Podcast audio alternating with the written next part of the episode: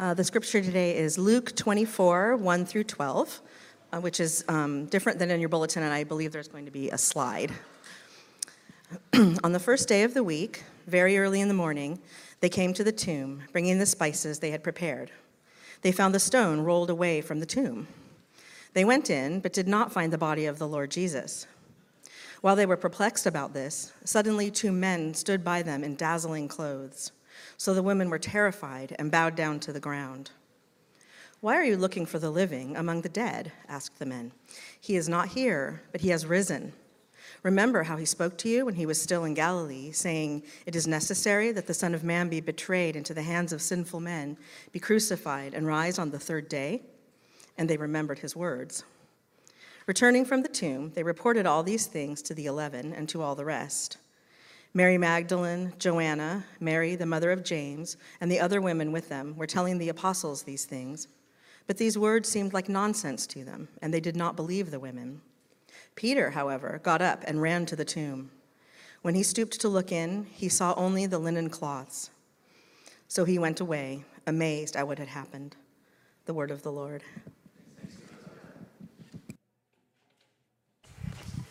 Amen. Thank you, Erica, for reading that passage for us. Let's pray. Uh, Lord, we ask that you would give us grace this morning. Um, help us, Lord, to um, receive grace both in the preaching of the word and in the table this morning. Make us new, Lord. Give us life. Uh, we pray now that you would open our ears and our hearts to hear what you have to say. Lead us, Lord. Uh, lead us, Lord, to life. We pray in Jesus' name. Amen.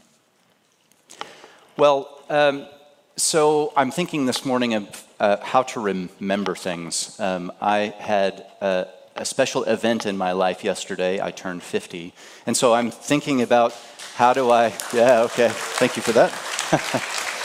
uh, and I'm thinking about how, how do I remember things. Um, I don't know about you, uh, but I'm beginning to, like, I forget stuff. Um, and, and now that I've just turned 50, when I forget things, I immediately think I'm losing my mind. Uh, uh, so, one thing, and I said this a couple of weeks ago in our service, um, one thing that helps us remember where we're at, one thing that helps us remember even uh, what we're supposed to be doing, is the calendar. Now, I know maybe calendar doesn't sound very exciting to you. Maybe some of you get really excited about the calendar and you open up your diary and you are writing down the things that you need to do throughout the week.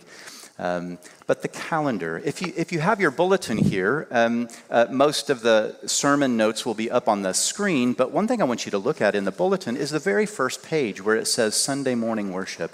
Right under that, it always tells us where we are in the church calendar. Today is the fifth Sunday after Pentecost.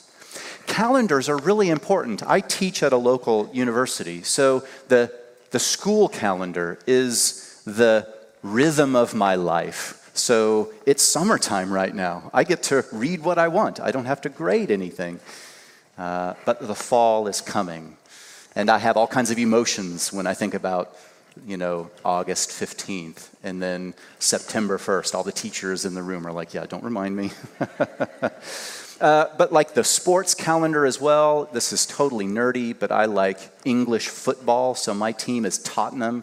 And this it's the off season right now, so I'm looking on my phone every morning, who have we purchased? Who have we sold? What's next season going to be like? Because in August, that's when the new season starts. Uh, some of you are baseball fans and you're already well into the season. Some of you can't wait for American football to start. You, you know what I'm saying? The calendar tells you where you're at. The calendar also kind of tells you what you should be doing.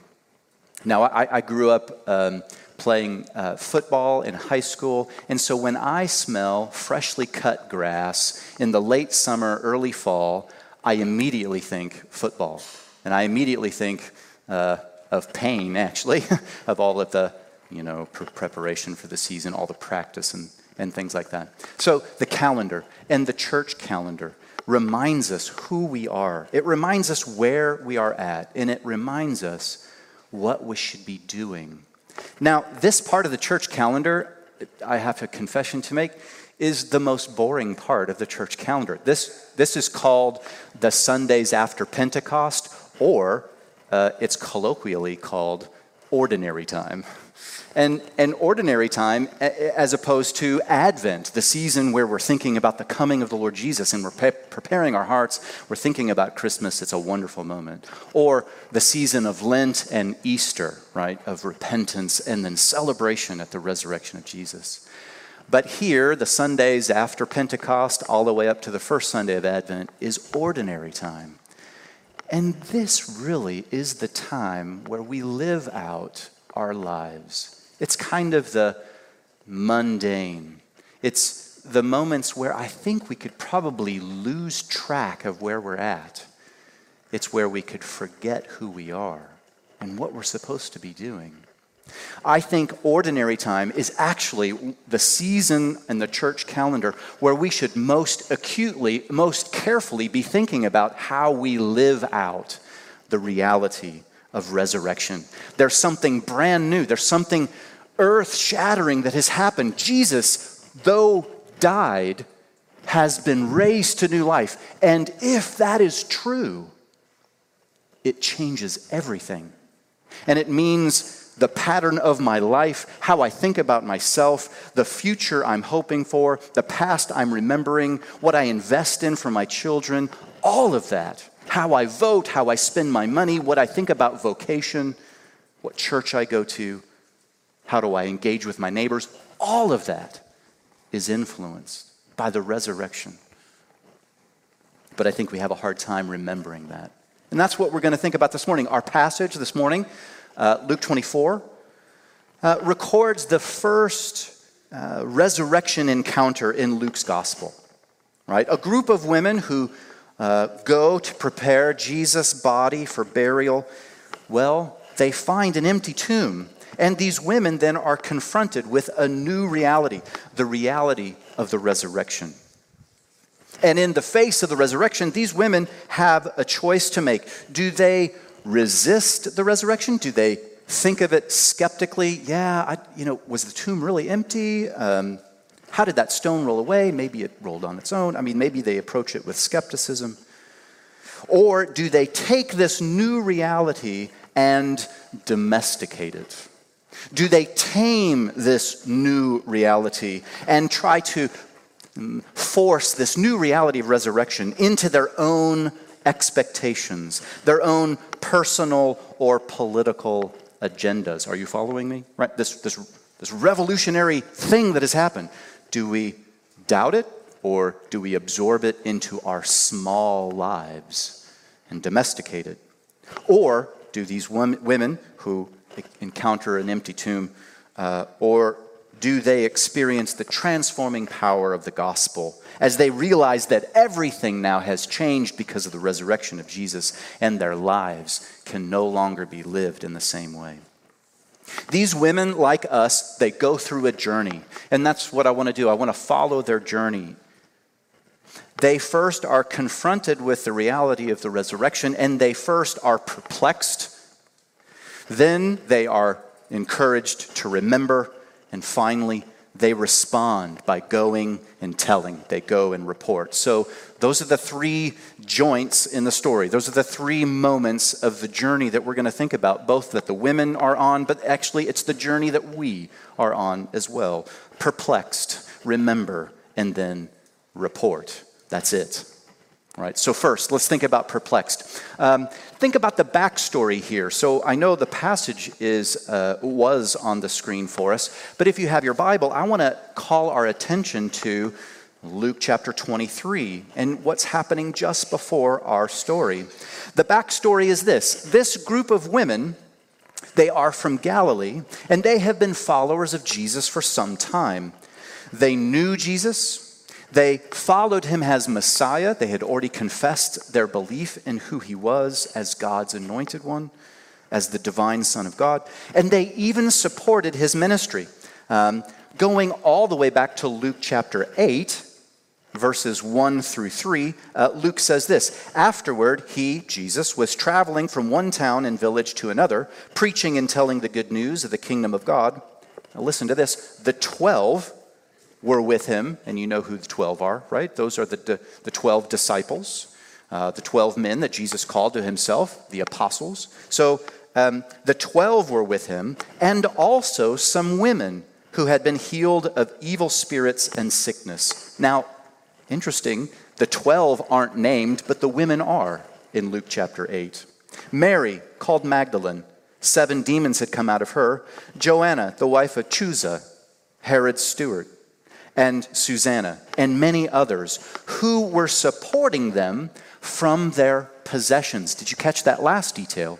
These women from Galilee who had experienced the ministry of Jesus had been transformed by the gospel and are now following Jesus along with the 12 disciples, are actively supporting Jesus' ministry, probably out of their own wealth and their own um, resources. These women, furthermore, so fast forward in Luke's gospel, that was chapter 8. Uh, fast forward to chapter 23, right before our passage. These women were also eyewitnesses of the trial and crucifixion of Jesus. That's Luke 23, verse 49. They also saw the tomb where Jesus' body was buried, and Luke specifically says that they saw how his body was placed. In uh, uh, Luke 23, verses 55 and 56 say this The women who had come with him from Galilee followed along and observed the tomb and how his body was placed. They returned and prepared spices and perfumes, and they rested on the Sabbath according to the commandment. Now, these women uh, weren't able to go to the burial on the Sabbath day because, as good Jews, that they can't do any work on the Sabbath day. So, after Jesus was crucified, they had witnessed th- those events. They went back to a place where they were resting and they were preparing spices and perfumes.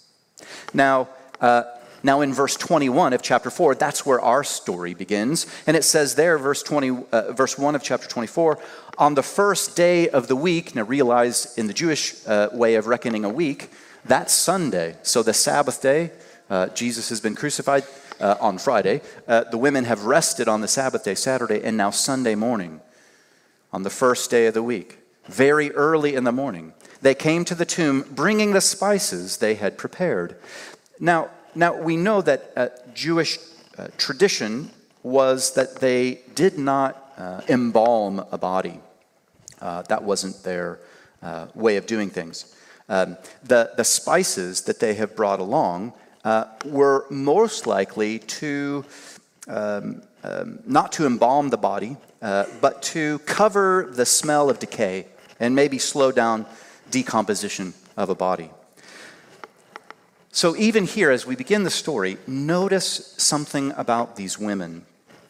What does their actions suggest regarding their expectations? What were they expecting to see? What were they expecting to do? They were expecting to anoint a dead body and finish the process of burial. Now, these women were longtime followers of Jesus, they were close to the inner 12. Let me just say something about us. These women were much closer to Jesus than you or I. They knew him, they knew his ministry and mission. But even they, through their actions, show that they expected to find the dead body of Jesus. They expected that everything would stay the same. They would continue being Jewish, they would observe the ritual of burial, they would keep hoping that God would one day in the future rescue them. There is no indication that they expected anything more. Now, now notice how their expectations then were confronted. If you have the passage in front of you, Luke chapter 24, verse, verse 2. They've come to the tomb with their spices. Verse 2 says this They found the stone rolled away from the tomb. They went in, but did not find the body of the Lord Jesus. Uh, I'll keep reading. They did not find the body of the Lord Jesus. While they uh, were perplexed about this, suddenly two men stood by them in dazzling clothes. They're the angels. So the women were terrified and bowed down to the ground. So rather than a dead body, they found the stone rolled away. They found an empty tomb. Think about this, guys. Um, the one thing they were expecting, the one thing they were prepared for, is the very thing that they did not find. Uh, now, I can't help but to think about us this morning. What were you expecting when you came this morning? uh, to hear Paul preach, not me, right? So, yeah, I, I realize today I'm third string. it's Eric, Paul, me, anyway. I'm fine with, I'm fine with third, third string. But what did you expect when you came this morning? What are you prepared for? Uh, yeah, the story is going to tell us about how these women who really knew Jesus well had the wrong expectation and they were prepared for the wrong thing. So let me just suggest we ought to be open to the fact that we might be expecting the wrong thing. We might be prepared uh, for the wrong thing. Uh, but keep, keep following with me here. Uh, the stone was rolled away, the tomb was empty. What they had prepared for and what they were expecting is not what they found. Interesting little detail. Notice that in verse 4, before the angels show up, they're already perplexed. I've always been kind of amazed by that. I would be perplexed by the angels, but they're already perplexed by the empty tomb. And one other sidebar here notice how nonchalant Luke is when he's telling the story. I would be like waving my arms and yelling and, and saying all kinds of extra detail. But Luke just matter of factly says, They found the stone rolled away from the tomb. They went in, but did not find the body of the Lord Jesus. No elaboration. Very, very short description. I think that speaks to the authenticity here. Luke doesn't have to oversell this incredible point because it really happened. You see, these women, in their perplexity, they were living out a reality. A story, a reality where dead people don't come back to life. That's not what they were expecting. Their assumptions about reality were shaped by what they expected uh, to find at the tomb. Rather than joy or excitement or hope in an empty tomb, they were perplexed. Their expectations were not met. And they could not connect the dots. They couldn't make sense of an empty tomb. So again, I'm wondering how do our expectations leave us perplexed at Jesus' empty tomb? I know many of us here today are Christians, and many of us think, yeah, I know what to expect. Um, I know how to follow Jesus. Uh, and some of you maybe haven't followed Jesus yet. And if that's true, I'm so glad you're here. I hope this is a community where if you're struggling to have faith or thinking about faith, that this is a place where you're welcome. But I think here we're all e- equal in the sense that whether Christian or not, like these women, we might have had the wrong expectations and we might find ourselves perplexed when we come face to face with the resurrected Jesus. Um, in his 2010 book, Practice Resurrection, Eugene Peterson compares the vastness of resurrection reality uh, to Dante's Divine Comedy. Uh, the quotation is up on the, the screen. Let me read some of this. And Eugene Peterson is capturing here, I think, what I'm trying to communicate in terms of our wrong expectations. Peterson says this One of the persistent difficulties in becoming a mature, uh, mature in Christ is thinking small. Most of us keep trying to fit the life of Christ into our lives. We resolve to make room for God. I'm sorry to stop and read, but I can't help but to chuckle there. Make room for God. I've heard that phrase a lot. I teach on a college campus that's a Christian campus. Make room for God. What does that mean? He's God. He created the universe. Have you ever been to Yosemite? It's huge. Have you ever seen the Grand Canyon? It's huge. How do you make room for that God? I mean, but think about how we've got that backwards. He's the God of the universe who has condescended and come near to you. We don't make room for him, we bow. Okay, resolve to make room for God. But more often than not, we end up with a lot of religious clutter. Boy, I know what that's like. Um, uh, instead of becoming large, we find ourselves feeling claustrophobic. Dante's great poem brings us into a quite unimaginably large and comprehensive world of God and church, sin and salvation, the country I live in and neighbors I have, hell and heaven. Nothing is left out. Everything and everyone are included politics and business, war and family, the famous and the ordinary. Everything has to do with God.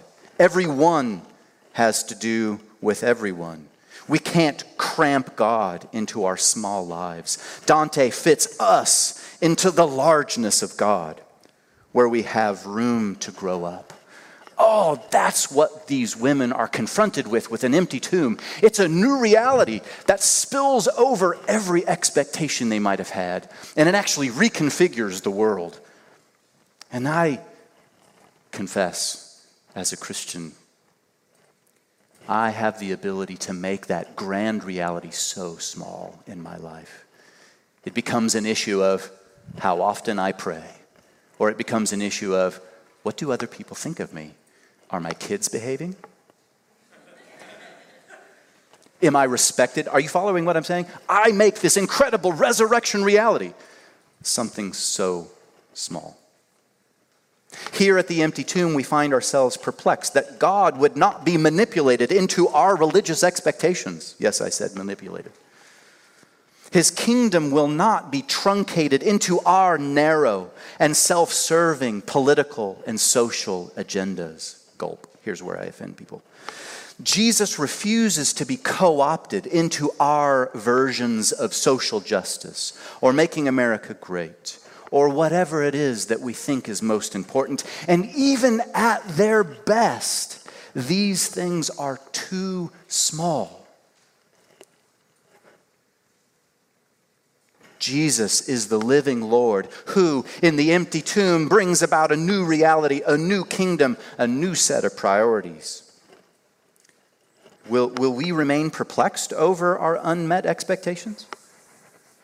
Right, there's a choice we have. Or will, will we remember? So, second, we're following the story of the women. Um, and it's our story as well. So, after perplexion, or being perplexed, uh, they're called to remember. Look at the end of verse 5 through verse 8. Uh, so the women were terrified at the beginning of verse 5 and bowed down to the ground. Why are you looking for the living among the dead? asked the men. He is not here, but he is risen. Remember how he spoke to you when he was still in Galilee, saying, It is necessary that the Son of Man be betrayed into the hands of sinful men, be crucified and rise on the third day. And they remembered his words. Although perplexed and terrified, the women weren't left there. And thanks be to God. Here we find the key question, and it's the title of my sermon the question that challenges our expectations and the women their perplexity. Why are you looking for the living? In the Greek, there's literally, why are you looking for the living one among the dead? fellow believers, brothers and sisters, do you hear the rebuke in the question? Uh, the rebuke is twofold. Uh, first, the question implies you are looking for the wrong thing. Now, that's kind of, recall the first point, being perplexed. That's kind of what I've been talking about uh, in that first point. They expected to find a dead body, thus, they came looking for the wrong thing. They had the wrong expectations. They were not looking for the living one, they were looking for one who was dead, who needed to be prepared for burial. So, the implicit first rebuke of the question is you're looking for the wrong thing. You have the wrong expectations. But second, the question also implies that you're looking in the wrong place. You should know not to look for Jesus in a graveyard. I wanted to say something cute this morning about looking for Jesus in the church, but it's too soon after graveyard, I thought, oh, that, that's, a, that's bad. Um, and you're not laughing, so that's bad. I shouldn't have even said it. Um, but again, I'm trying to get at this idea of what are our expectations. Where, where maybe it, this isn't the graveyard, but maybe we you know, expect that Jesus will be more tame here than he really is. The angels at the graveyard say, uh, He's not here, He is risen. Looking for the wrong thing in the wrong place Where in your life have you experienced that? Looking for the wrong thing in the wrong place. I'm not sure what you need to hear this morning, so I'm trusting the Holy Spirit to speak. Um, looking for, looking, this is a family service, so maybe my illustration should be tame here. But yeah, l- looking, looking for intimacy. Adults, you know what I'm talking about. Online. Yeah, but that's not real intimacy. You follow what I'm saying? It's, it's, you're looking for the wrong thing in the wrong place. You want to be known, you want to have intimacy with another human being, but online is not a place to find it. Um, you, you desperately want to find relief from the challenges, stresses that you're experiencing job or broken relationship or finances. And maybe one more drink will bring a little more solace, but you find yourself drinking alone. That's looking in the wrong, wrong thing, wrong place. Or, or maybe even being religious, uh, becoming like the older son in the parable of the prodigal son, someone who's very religious, very obedient, but running away from God or manipulating God with obedience, right? R- wrong thing, wrong, wrong place. I'm not sure what else to say in terms of illustration, but how is it that we look for the wrong thing in the wrong place? Here, back with the women at the graveyard, rather than leaving them in this implicit rebuke that the question brings, the angels encourage them to remember, to remember the words of Jesus. When our wrong expectations are confronted by rebuke, when we find ourselves in the wrong place, remember. Remember what the Lord has said. Uh, here in Luke 24, the angels say, Remember what was spoken. And hear what they say it is necessary that the Son of Man be betrayed into the hands of sinful men, be crucified, and rise on the third day. Really, um, Luke is referring back earlier uh, to his gospel in chapter 9. Uh, and let me read a little bit of Luke 9, where Jesus says to his disciples, But you, he asked them, Who do you say that I am? Peter answered, God's Messiah. But Jesus strictly warned and instructed them and told them to not say anything, saying, It is necessary that the Son of Man suffer many things and be rejected by the elders, the chief priests, and the scribes, to be killed and to be raised on the third day. Let these words sink in.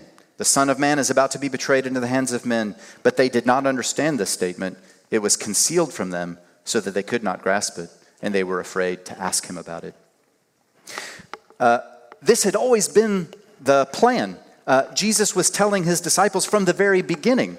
Uh, here, the angels tell the women to remember it, it's necessary for the Son of Man to be handed over. It's necessary for him to be crucified. It's necessary for him then to rise on the third day. This is the story. Remember, this is real reality. This is what the kingdom of God is all about. It's not like the kingdoms of the world. Here, the women are called to remember. They're called to um, remind themselves of what real reality is all about. Remember how I started in terms of the calendar, reminding us of, of our real reality? Well, I thought of an illustration where it's, it's a really bad idea to forget who you are. So I like cop shows, um, and, and I'm thinking of several episodes in cop shows where the really brave cop goes undercover, right? And instead of wearing his police uniform, he starts wearing a leather jacket and he, you know, starts hanging out with the drug dealers and he, you know, gets some tattoos and he starts using different language so he can fit in. And, and, and week after week, he's, he's hanging out with this crowd, he's getting in, he's winning their trust. But all the while, he is in danger of forgetting why he's doing what he's doing. Right? So easily he could walk over a line and become the drug dealer he's trying to find out. He has to consistently remind himself. And here's the real danger, and I like the illustration. When we cut ourselves off from others, right, the cop is all by himself. He's not hanging out with his cop friends, he's all by himself. That's when we are in the greatest kind of peril to forget who we are to fade into the background, to lose our identity.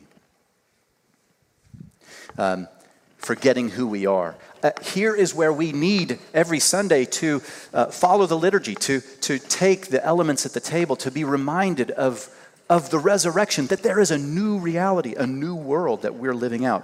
Um, here, N.T. Wright, uh, another quotation that's helpful to confront us with the reality of the resurrection. N.T. Wright notes this if, Christ, if Christ has been raised, then this shows that on the cross he defeated death and hence sin and hence all evil and injustice once and for all.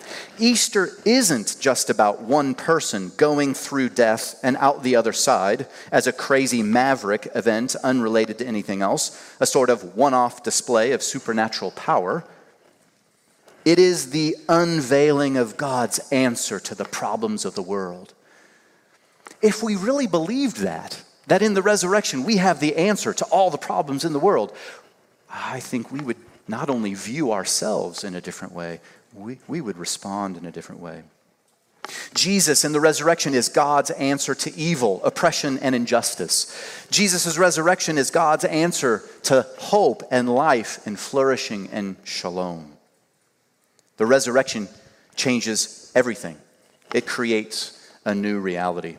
Um, maybe some of you like Tolkien's work and the Lord of the Rings. In, in the last of those books, Return of the King, there's this really, really poignant moment where Sam Samwise says this. He says, Gandalf, I thought you were dead, but then I thought I was dead myself. Is everything sad going to come untrue? What is happening to the world? A great shadow has departed, said Gandalf. And then he laughed and the sound was like music, like water in a parched land. As he, Sam, listened to the, the thought came to him that he had not heard laughter, pure, the pure sound of merriment, for days upon days without count. Guys, the laughter is here. It's right before us. The resurrection is the laughter of a new reality. All sad things are coming untrue. Are we living in that reality? That's what we need to remember. The, the women here are called to remember that. And if you look at verse 8, it says, And they remembered his words. They actually took heart. They were encouraged. They were not left in their sadness, but they realized in their perplexed, their perplexed state, they remembered that the Lord had said these things that leads us finally to their experience of what do they do in response? They go and report. Look at verses 9 through 12. Returning from the tomb, they reported all of these things to the 11. By the way, if you're paying attention, who are the 11 now? That, that was, those are the 12 disciples, once again, of course, minus one, because in this story, Judas Iscariot had betrayed Jesus, and now he is no longer one of the 12. Returning from the tomb, they reported these things to the eleven and to all the rest. Mary Magdalene, Joanna, Mary, the mother of Jesus, and the other women were with them, were telling the apostles these things. But these words seemed like nonsense to them, and they did not believe the women. Peter, however, got up and ran to the tomb. When he stood, stooped eh, to look, he saw only the linen cloths. So he went away amazed at what had happened. So here uh, we, we get the end of the story and how the women respond. Because of their remembering, because of their seeing the empty tomb, uh, the women uh, returned to the 11 and reported. They became witnesses, witnesses of the resurrection. Now, now notice, like these, these women already know that they live in a social context where their word wasn't taken very serious. So here, here's a couple of observations. First, first notice um, that these women are they're named.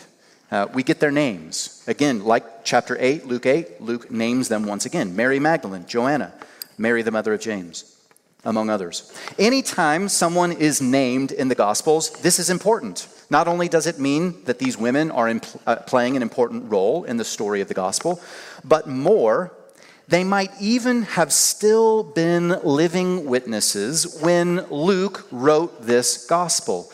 Um, um, I have read some very interesting research that argues that the named individuals in the Gospels are named. Why? Because the Gospel author knows them and is communicating if you don't believe what I'm writing, go ask them. They're still alive. So the fact that these women are named um, not only means that they play an important role in the story, but they might still be alive. They might still be witnessing to the resurrection of Jesus as Luke writes his gospel. Second, notice who receives their report as witnesses.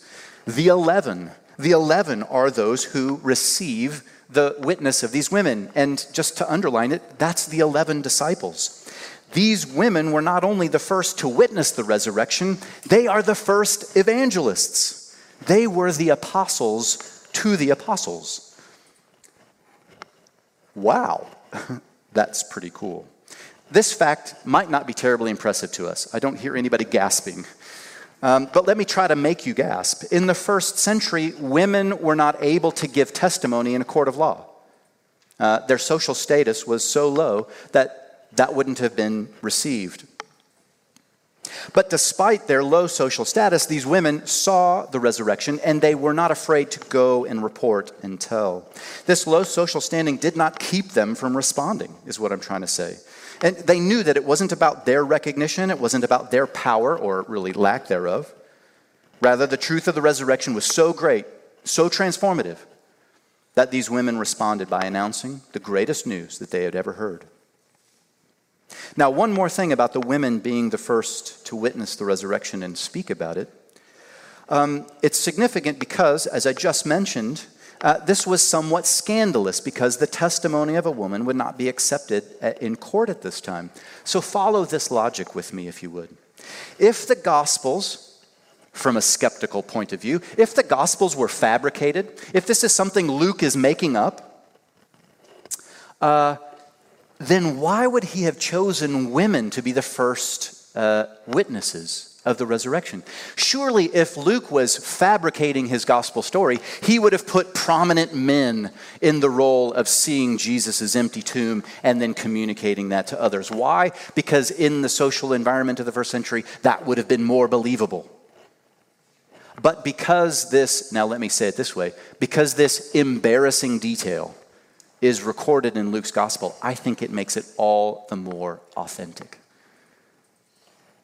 It's at the witness of these women that the first announcement of Jesus' empty tomb is made to the very disciples that follow Jesus. And from there, they continue to witness. So, from being perplexed to remembering to being a witness. That's the story, that's the journey these women have been on. I think that's the journey that we might be on as well. So, why do you look for the living among the dead? Um, I, I think we can look for the living among the dead if we want to. Um, the Lord will let us try every, everything possible uh, to find life, perhaps. He, he wants us to find out, maybe for, for our own, on our own experience, uh, that our ideas of what brings life, our ideas of what might bring fulfillment, uh, won't actually bring us real life. Our attempt to fullness of life or peace or shalom will actually not lead to what we're looking for. Um, a qu- couple of quotes to finish here in my last uh, uh, kind of conclusion. Um, again, Eugene Peterson says this. He says, When we squander life on anything less than the God revealed in Jesus and made present in the Spirit, we miss out on life itself, resurrection life, the life of Jesus. When we segregate life into secular and sacred, we confine the so called secular into what happens only on Sundays or what happens in heaven. And when we do that, we are crippled and prevented from enjoying the glory of God that pulsates in the so called secular. The Christian life was never intended to be a conventional, cautious, careful, tiptoeing through the tulips way of life, avoiding moral mud puddles and staying out of trouble, all just hoping to uh, accumulate the enough marks of good behavior to ensure a happy life. That's not what the gospel is about. That's not what life of resurrection life is about. Rather, the resurrection opens up this new world, one where God is renewing all things. N.T. Wright again says this If Easter faith is only about me, and perhaps you finding a new dimension in our own personal spiritual lives, uh, in the here and now, then Christianity becomes simply a warmth in the heart religion instead of a kingdom on earth as it is in heaven kind of religion. It becomes focused on me and my survival, my sense of God, my spirituality, rather than outwards on God and on God's world that still needs the kingdom message so badly. But if Jesus Christ is truly risen from the dead, Christianity becomes what the New Testament insists that it is good news for the whole world.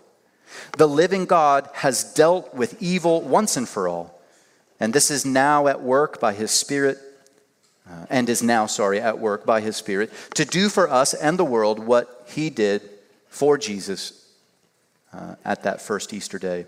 Those who celebrate the mighty resurrection of the Lord Jesus Christ, therefore, have an awesome and non negotiable responsibility.